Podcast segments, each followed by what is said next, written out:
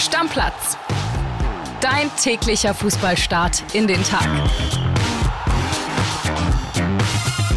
Moin, liebe Stammis, da bin ich wieder, euer André Albers. Und bei mir ist Ritter Keule, aka einer der besten Sportpodcaster des 21. Jahrhunderts, aka Kian Frei. Das ist mal eine nette Begrüßung, mein Bärchen. Hallo André Albers, freue mich, äh, wieder mit dir Stammplatz zusammen aufzunehmen. Soll ich zur Union noch was sagen oder wollen wir das lassen? Kannst du sehr gerne machen. Ihr habt ja gestern so ein bisschen über die Trainer diskutiert. Ne? Ich will damit nur einsteigen. Wir haben noch ganz viele andere Themen heute, aber ihr habt ja über die Trainer diskutiert. Ich glaube ehrlicherweise, dass du gar keinen Trainer mit einem bestimmten Spielstil brauchst, sondern einen, der die Gruppe zueinander führt. Weil ich glaube, das, was Union ausgemacht hat in den letzten Jahren, war, dass eine Mannschaft, die vielleicht durchschnittliches Bundesliga-Niveau hatte, von den individuellen Qualitäten, von einem Systemtrainer extrem erfolgreich geführt und halt zu diesen Erfolgen gebracht wurde.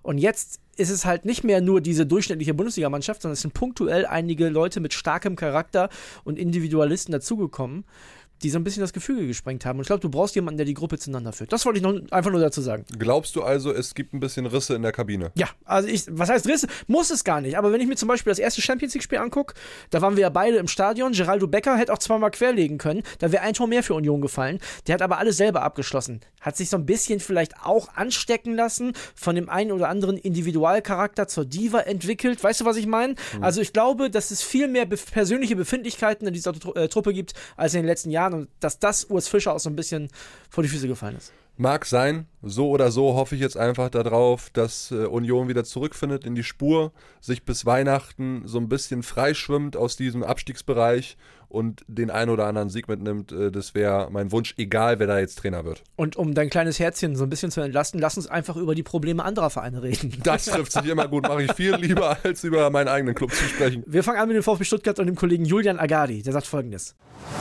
Tja, bleibt er oder geht er? Aktuell gibt es wohl kaum eine Frage, die die VfB-Fans mehr beschäftigt, als die, ob Superstürmer Seru Girassi auch in der Rückrunde noch auf Torejagd für die Stuttgarter gehen wird. Fakt ist, er darf den VfB im Winter zum Schnäppchenpreis von nur 17,5 Millionen Euro verlassen. An Interessenten wird es nicht mangeln. Hinzu kommt, dass Girassi gegenüber ESPN jetzt ein Interview am VfB Stuttgart vorbeigegeben hat, in dem er gesagt hat, niemand weiß, was im Januar passiert passieren wird. Also ein Bekenntnis zum VfB klingt definitiv anders. Und dass Girassi seine Schuhe künftig gerne mal in der Premier League schnüren würde, ist kein Geheimnis.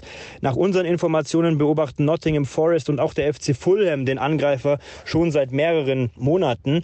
Und sollten die im Winter wirklich ernst machen, ist ein Girassi-Abgang alles andere als unwahrscheinlich. Nach unseren Informationen schätzen die VfB-Bosse die Wahrscheinlichkeit, dass Girassi über den Winter hinaus in Stuttgart bleibt, aktuell bei 50-50 ein. Es kann also wirklich alles passieren. Das Wunschszenario der Stuttgarter ist natürlich, dass ihr Torjäger mindestens bis kommenden Sommer noch beim VfB bleibt. Ob das aber wirklich nur frommes Wunschdenken ist oder wirklich die Realität, bleibt abzuwarten. In der Wintertransferperiode ist in diesem Fall auf jeden Fall alles möglich. Kitty, 50-50, dass er in der Rückrunde da überhaupt noch spielt. Das ist wenig. Naja, aber du hast ja, wenn du jetzt mal zurückschaust, du hattest im Sommer das gleiche Szenario, dass er den Verein möglicherweise verlassen wird. Du hast jetzt im Winter das Szenario.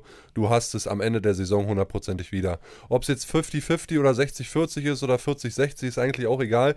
Die Frage, die ich mir nur stelle, wann ist der bestmögliche Zeitpunkt für den VfB Stuttgart, dass sie ihn abgeben für einen gewissen Betrag X und der muss höher sein als 17,5 Millionen. Das ist für Stuttgart viel Geld, ja aber es ist halt für den Spieler Girassi, der jetzt 14, 15 Tore hat, einfach zu wenig.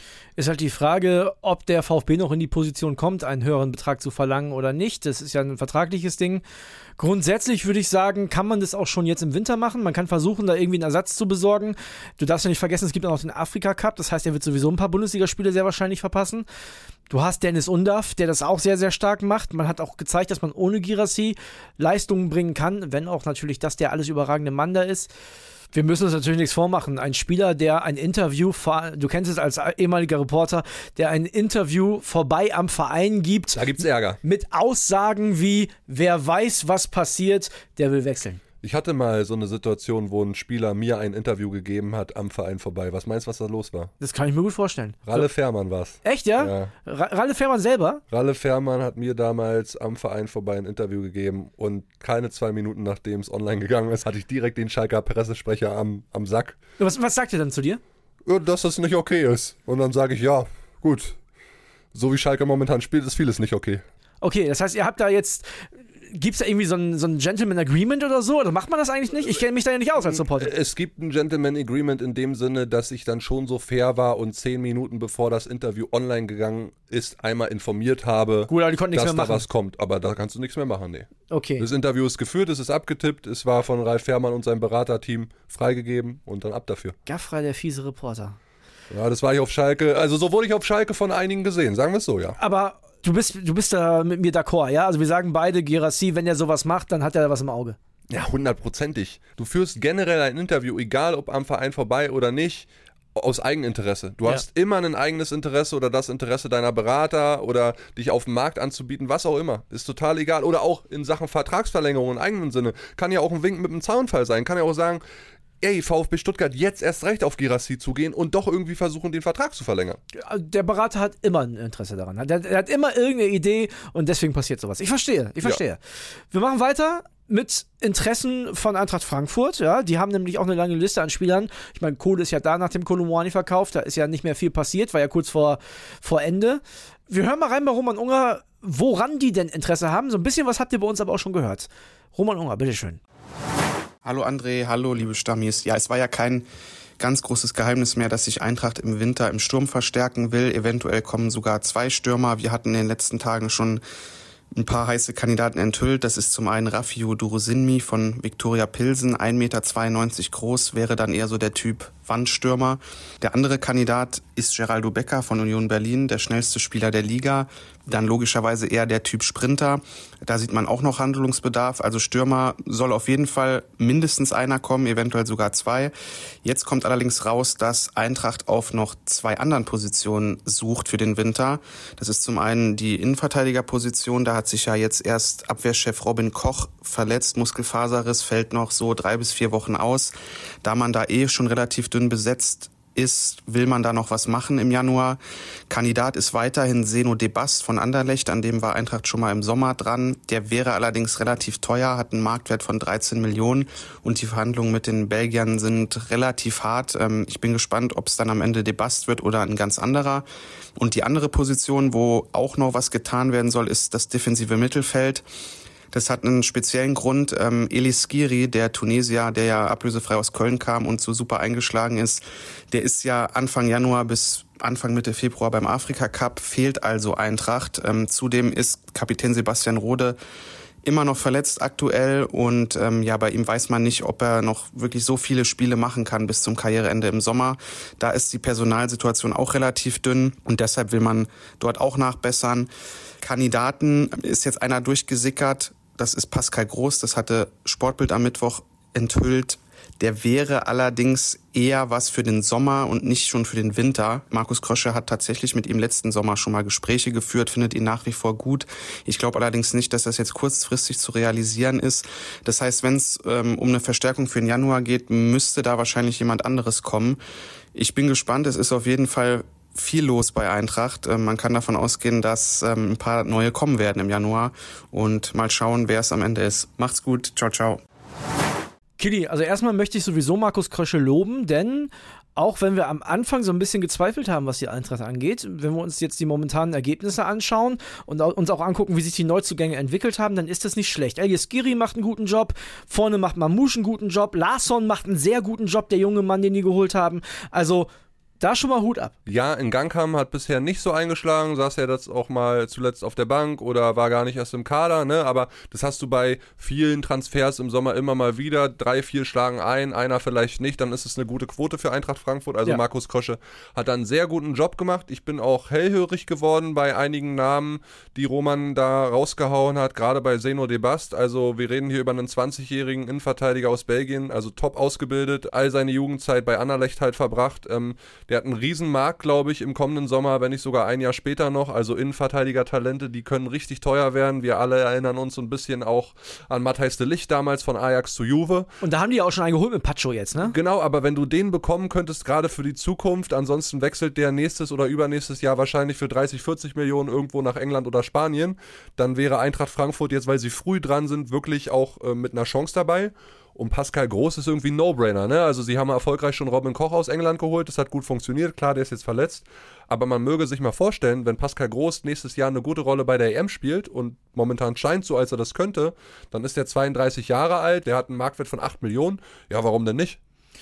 Ja, bei Pascal Groß, der ist in England sehr solide, der funktioniert da gut, auch seit Jahren schon, muss man ja ehrlicherweise sagen. Jetzt ja endlich auch ins Blickfeld gekommen, das ist gesagt der Nationalmannschaft. Den einzigen, den sie nicht bekommen, ist Geraldo, oder was? Ja. Also doch Timo Werner. Wollen wir Timo Werner hinreden? Wir reden ihn hin. So. Geh dahin, Timo. Lass Geraldo in Berlin. Timo, Werner, du bist der Beste.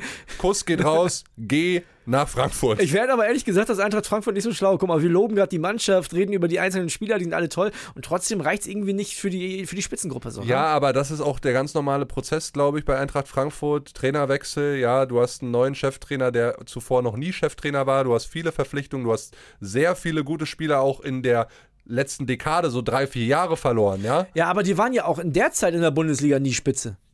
Aber irgendwie finde ich, so vom Gefühl, wenn ich mir die Mannschaft so vorlese, klingt die besser, als sie am Ende in der Bundesliga mal abschneidet. Ja, aber dadurch, dass Markus Krösche wirklich einen guten Job am Transfermarkt macht, haben sie vielleicht ein größeres Potenzial, als dass wir es momentan sehen. Du meinst, es ist das gute Wolfsburg? Bessere, deutlich das, bessere. Das bessere Wolfsburg Das vom Kader deutlich her? bessere, ja. Ja, Mit gucken. weniger Mitteln wahrscheinlich, deutlich besser performt auf dem Transfermarkt und auch vom Kader her und so der Spielphilosophie irgendwie deutlich attraktiver als Wolfsburg, sage Also, ich ehrlich. Ne, Kian Gaffay sagt, Eintracht Frankfurt das bessere Wolfsburg. Wir haben noch einen Verein, über den wir reden wollen, der zuletzt auch immer mal wieder Thema war, und das ist der 1. FC Köln. Da gab es tatsächlich eine Meldung gestern, die hat mich, na jetzt nicht so richtig überrascht, weil es halt irgendwie von allen Seiten so ein bisschen Sinn macht, aber es würde mich trotzdem überraschen, wenn der Transfer zustande kommt. Denn die wollen Stürmer haben, händeringend. Und angeblich ist, ist Steffen Baumgart, und das kann man, glaube ich, das angeblich kann man streichen, großer Mokuku-Fan. Der hat sich ja damals das Trikot von dem geholt, ihm selber seine Mütze geschenkt. Und Yusufa Mokuku spielt bei Borussia Dortmund jetzt nicht so die Mega-Rolle. Ja, stimmt. Edin Terzic hat sich immer als Fan geoutet von Yusufa Mokuku, wirklich spielen lassen hat er ihn nicht. Also ich bin mal gespannt, ob das wirklich so ist, dass Steffen Baumgart großer Fan ist von Yusufa Mokuku und ihn dann auch spielen lassen wird. Der ist jetzt schon den super im Training. Ja, aber halt nicht auf dem Spielfeld, sondern wenn er sonst mal reinkommt. Außer ein Spiel, da wo er dann auch mal getroffen hat, da war es natürlich gut. Ja, also der Gut, fühlt sich deutlich wohler zuletzt bei der U21 als beim BVB, das muss man sagen. So sieht's aus. Und für Yusufa Mokuku ist es an der Zeit, wirklich ernsthaft darüber nachzudenken, Borussia Dortmund zu verlassen. Ich glaube, er wird dort nicht zum Weltstar reifen, wenn er das überhaupt nochmal schafft. Mannschaft Köln wäre eine ganz gute Adresse, vor allen Dingen aus seiner Perspektive. Für Köln ist generell ein Leihgeschäft im Winter No-Brainer auf der Sturmposition, weil viel finanzielle Mittel haben sie aktuell nicht. Ja. Ich weiß nur nicht, ob ein junger, ausgeliehener Stürmer, der auch selbst den Druck hat, jetzt was zeigen zu müssen, Köln in dieser Abstiegssituation gegen Mannschaften unten drin wirklich weiterhelfen kann. Eigentlich brauchen sie einen Mittelstürmer, der nicht wie Delvi Selke alle drei Minuten auf dem Boden liegt, weil er sich vor Schmerzen krümmt, sondern einen, der durchzieht. Und ich weiß nicht, ob Yusufa Mokuku wirklich diese Körperlichkeit als Mittelstürmer mitbringt. Ich lese dir mal die Alternativen vor. Also Köln hat wohl eine lange Liste. Die äh, anderen Namen, die auf der Liste stehen, sind Lukas Alario, momentan bei Frankfurt unter Vertrag, spielt da keine Rolle. Florian Niederlechner bei Hertha BSC momentan, Sebastian Polter bei Schalke momentan auf der Bank und Dennis Rebeni von Greuther Fürth. Das sind die Alternativen zu Yusufa Mokoko. Also wenn ich der erste FC Köln wäre, würde ich es, glaube ich, mit Mokoko versuchen. Ja, und ich komme jetzt äh, ganz unpopulär. Alario, weiß ich nicht. Leverkusen sehr, sehr gut damals gespielt, aber bei Frankfurt wirklich keine Rolle. Aber auch nie gespielt bei Leverkusen, immer nur als Stürmer Nummer zwei. ja, weißt du? stimmt auch wieder. Aber ich weiß, warum du den Namen nicht sagst. Ich sage ihn jetzt trotzdem. A, weil er ein guter Typ ist, aber B, weil er auch da vorne als Mittelstürmer mit seiner Wucht und seiner Präsenz gut reinpasst. Dann nimm halt Sebastian Polter.